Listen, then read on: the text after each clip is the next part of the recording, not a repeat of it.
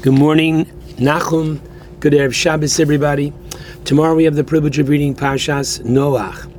In Parshas Noach, we encounter the second thousand years of civilization. There are two major sins that are addressed in the Parsha. Firstly, the Dor Hamabul, the generation that is destroyed by the flood, and secondly, the Dor Haflaga, the generation that's dispersed. Very quickly, regarding the first one, the generation of the flood, the Torah tells us, oretz lifnei Elokim, the earth became corrupt. The rabbis tell us that there was idolatry, there was immorality, and the negzar, the gzardin was chamas, that there was unfortunately violence, theft, and corruption man to man. And therefore, Hashem says, if there is no peace between man, there is no purpose for this world. The world was created, Olam Chesed Yiboneh. It was built on kindness. God, in His kindness, created man. The Gemara in the last parak of Sanhedrin describes, and possibly because they had it too good, right? They had a beautiful environment and they would have to plant and sow once in 40 years, and the harvests were plentiful, that they had enough to keep them going. And forgive me, maybe with too much free time on their hands, they put it unfortunately to wrong use rather than positive use. So Hashem destroys the Dor Hamabul. The second sin found at the end of the parsha in chapter 11 is introduced to us with the following terminology. The Torah says, Vayihi kol haaretz, sofa achas echos udvarim achadim. The whole earth was of one language and of unified words. The idea being that unfortunately, because they were all thinking alike. The thinking alike, as Rashi tells us, to us it sounds so foolish, but they were using their technology to try to rebel against Hashem. And Hashem says, because they are unified in ideology, there is no room with such people to introduce a new idea. The new idea that's going to bring meaning and purpose to this world is at the very end of the parsha with the birth of Avram Avinu. The world could not, would not, explains Ibn Ezra, accept Avram Avinu or even listen to him if there had not been the dispersion whereby Hashem mixed up their language. They were all speaking initially Lashon HaKodesh, Hebrew, and then everybody began to speak 70 different languages, and so there was room for questioning, there was room for a new individual on the horizon called Avram Avinu. Now, I'd like to focus on three words in the Torah and to ask a very simple question How many extra words are there in the Torah? And properly, you're going to say none. And you're right. However, take out the Chumash, bring it to the table, and open up to easy to remember Perek Zayin, Pasuk 7, chapter 7, verse 7. And what does the Torah say? After Hashem instructs Noah initially to build the Teva, and he does so for 120 years. And now he says to him, Noach,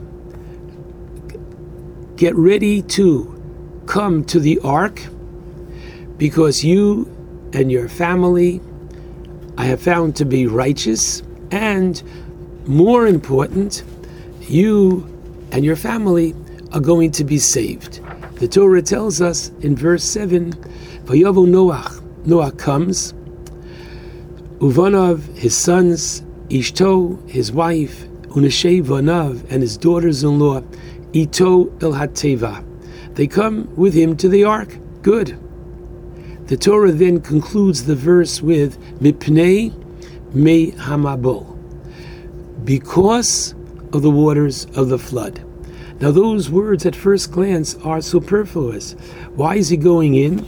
He's going in because he trusts God and the prophecy that he received that the flood is coming momentarily. Now, watch. Rashi quotes the Gemara, Rosh Hashanah 11a. And what does the Rashi say? Af Noach miktane amona. Noach was one of those persons with little faith. What does that mean? Ma'amin, he believed, ve'eno ma'amin, and did not believe fully. Sheyavo hamabul, that the flood would come. V'lo nichnas lateva, and he didn't go in and into the ark. Ad shetchoku amayim, till the waters forced him in. The force of the waters forced him in. So Rashi says, this is a deficiency in the character of Noach that he believed and didn't believe. So what's going on here? How could we say that he didn't believe if for 120 years he builds it and anybody asks him, "Hey Noach, what are you doing?" and he tells them Hashem is going to bring a flood, and he prepares food for all and every animal, and miraculously goes out and takes seven additional pairs of animals, which are going to be brought, as we find later on in chapter 8, for the offerings, korbanos, afterwards. How can we accuse Noah of being mamin ve'eno mamin?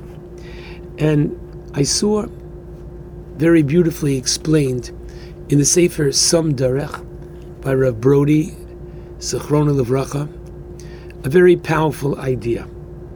The Torah is getting into the pnimius, into the literally innards of the person.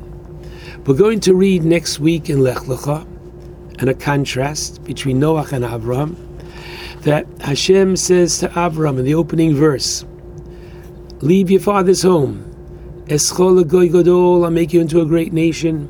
I'll bless you, you'll become rich. And uh, Shemecha, you'll be world famous. So, who wouldn't take up God's proposal? So, what does the Torah say right after that? That Abraham does and listens to God. Why? Because God commanded. He went for the right reason. He didn't go because he was looking for the money and the fame. He went because God said to go. And here, Noah is hesitating because he's not entering the ark for no other reason because God told him to. He's entering the ark because, uh oh, I'm being pushed into the ark. It shows this little bit of a flaw in his character. But what does it mean to believe and not believe? Says the Kedushas Levi, Rab Levi Yitzchak of Berditchev, a very powerful idea. Noach didn't believe. Do you know in whom he didn't believe? Noach didn't believe in himself. Noach didn't believe that he could change the circumstance. Noach doesn't pray for his generation. And that's why in the Haftorah, Yeshaya in chapter 54 refers to the floodwaters as Mei Noach, and he does so twice because the rabbis point an accusative finger and say, Noach, had you only believed in the efficacy of prayer, had you only believed that your prayer would make a difference, had you only believed that there is good in others, had you only believed that you spoken out to the people and told them that there's going to be a flood, that they would listen to you, very possibly you could have, should have changed the sad reality. And so there is a very powerful lesson to be learned from Noah, and that is that we are to believe in ourselves. And as we find regarding David Amelech, Vayigba Libo Hashem. On the one hand, a person is supposed to be not just modest, but excessively modest. However, through that modesty should come forth an incredible pride in one's belief in Hashem and in acting in accordance with that belief. So the first thing is that Noah unfortunately lacked that self confidence and the belief in himself and the belief in others. And I don't have to tell you, but every single morning, when we say Modeh Ani, we thank God every morning for His renewing our lease on life. Hashem for giving us our soul back, giving us another chance. Because after all, when we sleep at nighttime, it is one sixtieth of death. And so, thank you, Hashem. And what do we say? Modeni lefanecha. I gratefully thank you.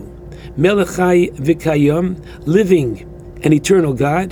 Shechazarta binishmasi, for you have returned my soul within me. Bechemla, with compassion. And listen to the last part, last two words. Rabba emunasecha. Great and abundant is your faith. What does that mean, your faith? It should be great and abundant is my faith, the one who's saying the Moda'ani? And the answer is we begin every day by saying, guess what?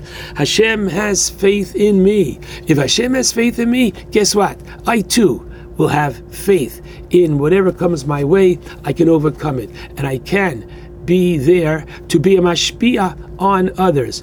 And I don't have to tell you, but too often we are afraid to approach other people.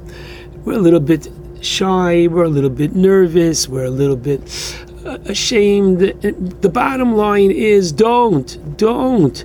The idea is take that first step. Somebody doesn't come to shul for a couple of days, pick up the telephone and call, see if he's okay. It's going to go a long way. Somebody new comes to the Beis HaKnesses, welcome that person. Don't rely upon somebody else. Each person, you be the one to welcome. You be the one. The person is going to feel that much more welcome, and you are doing what you are to be doing. You are to be concerned about the next one. Yisrael Salanter says beautifully, the next one's Gashmias. The ne- I go shopping, and I know there's a shut in and I call, what can I pick up for you? What can I get for you?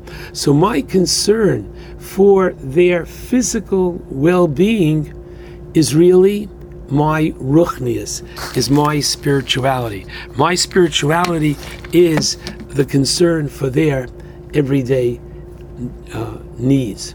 And so we are to be the Jewish people and or lagoyim, which is that we are to be a light unto the nations. And this comes about only when we have sufficient self confidence in ourselves. And so I pray that we take it and understand that there are no extra words. And when the Torah says that Noah went in because of Mea Mabul, because of the waters of the flood, which, quote, pushed him into the ark. It showed this flaw in his belief. May we learn from Noah a great sense of pride in listening to the word of Hashem. Shabbat Shalom to all.